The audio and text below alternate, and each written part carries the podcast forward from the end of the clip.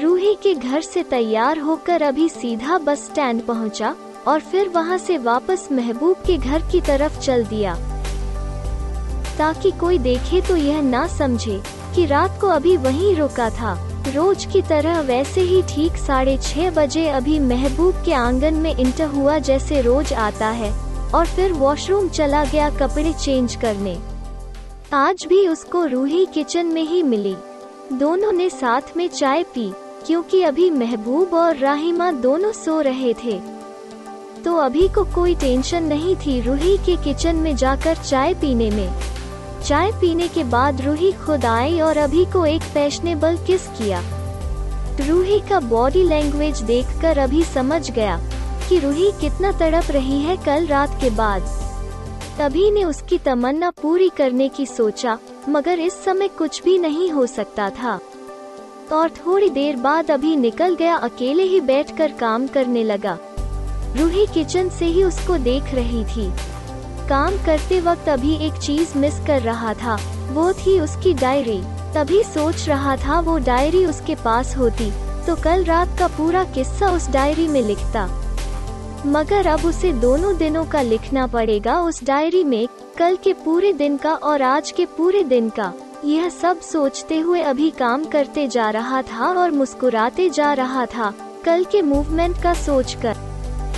इधर अभी मुस्कुरा रहा था, उधर रूही खड़ी मुस्कुरा रही थी उन्हीं पलों को सोचकर जो उन दोनों ने साथ बिताए थे। रात में जब दोनों की नजरें मिलती तो दोनों मुस्कुरा पड़ते एक साथ। सब नॉर्मल गुजरने लगा। लंच टाइम आया तो अभी गया रूही से मिलने। रूही पीछे वाले दरवाजे से निकलकर पीछे की तरफ गई अभी से मिलने। पूरा टाइम दोनों एक दूसरे की बाहों में ही रहे, किस वगैरह किया और रोमांटिक बातें की। लंच टाइम खत्म हुआ तो अभी चला गया काम करने और रूही भी चले गए कपड़े धोने। उसके बाद रूही चली गई सोने और फिर 3 बजे के बाद रूही किचन की चौखट पर दिखी। इस बीच श्वेता कई बार अभी से मिलने आई। जब रूही किचन की चौखट पर खड़ी थी तब भी श्वेता अभी से मिलने आई और रूही उसे ही देख रही थी। शाम तक सब नॉर्मल गुजरा। जब अभी घर जाने के लिए रेडी हुआ तो रूही ने उसको इशारे से पीछे मिलने के लिए बुलाया। असल में बात यह थी कि अब रूही अभी को ज्यादा ही मिस करने लगी थी। रूही जानती थी कि अभी अब चला जाएगा अपने घर, लेकिन वो चाहती थी कि कल की तरह आज भी अभी उसी के घर पर रहे, उसके पास, उसके करीब। जब अभी गया रूही से मिलने तो रूही उससे जोरों से लिपट गई और उसके पूरे चेहरे पर, छाती पर किस की बरसात कर दी। रूही की बाहें अभी के गले में थी और वो अभी को छोड़ नहीं रही थी। फिर दोनों किस करने लगे पर रूही अभी को छोड़ नहीं रही थी। अभी ने जबरदस्ती अपने को रूही की बाहों से छुड़ाया। रूही को अपने से दूर करते हुए अभी ने कहा, आज सच में बस मिस करवाओगी तुम, कल मिलते हैं स्वीट हार्ट, अभी तो जाने दो मुझे। रूही ने एक नटखट अदा से कहा, नहीं आज नहीं जाने दूंगी मैं आपको, मुझे आपकी जरूरत है। अभी ने बड़े प्यार से उसको समझाते हुए कहा, समझता हूँ माय लव, लेकिन मुझे घर भी तो जाना है। घर पर सब मेरी फिक्र कर रहे होंगे, माँ, नैना मेरी चिंता कर रही होंगी। कल सुबह 6 बजे आ जाऊंगा और यही मिलेंगे। 7 बजे तक यही रहूंगा पूरा 1 घंटा।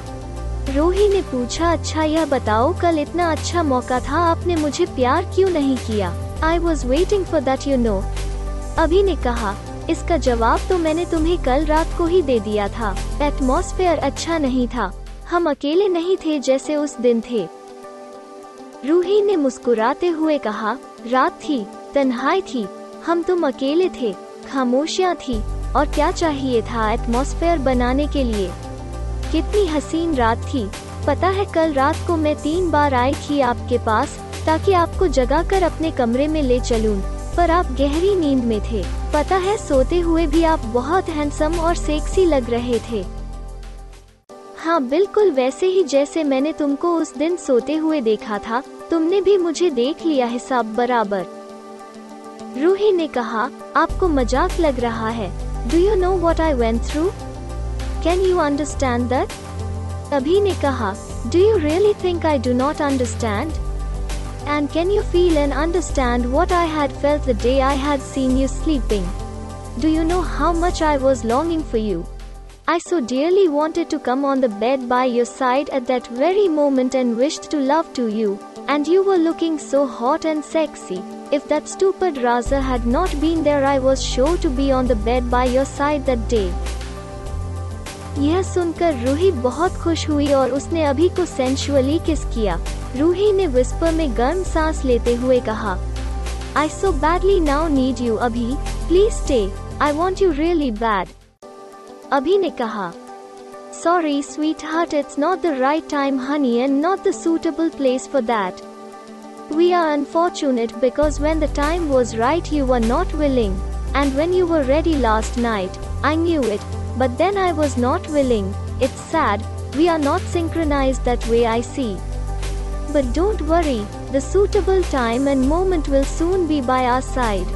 रूही ने मुंह बनाते हुए कहा, ठीक है फिर जाओ, पर मैं आपके बिना कैसे रहूंगी रात में। तब अभी ने कहा, श्वेता को अपने पास बुला लेना और उससे मेरी बातें करते रहना, इस तरह मैं तुम दोनों की बातों में तो रहूंगा। इसके बाद दोनों ने एक लास्ट किस किया और अभी निकल गया अपने घर के लिए। मेन रोड तक रूही अभी को ही देखते रही।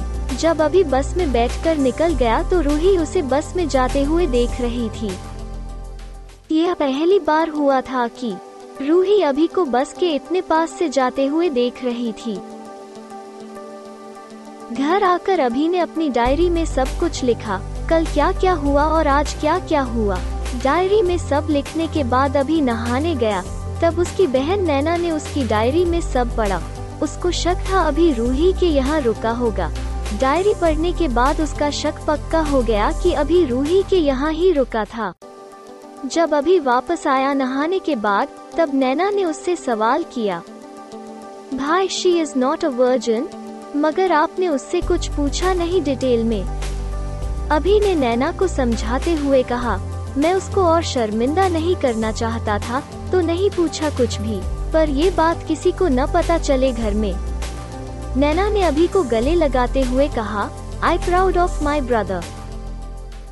मगर उस दिन नैना ने अभी को बहुत छेड़ा कि क्या क्या हुआ रूही के साथ, पूरी रात साथ थे दोनों, और भी बातों को लेकर छेड़ती रही।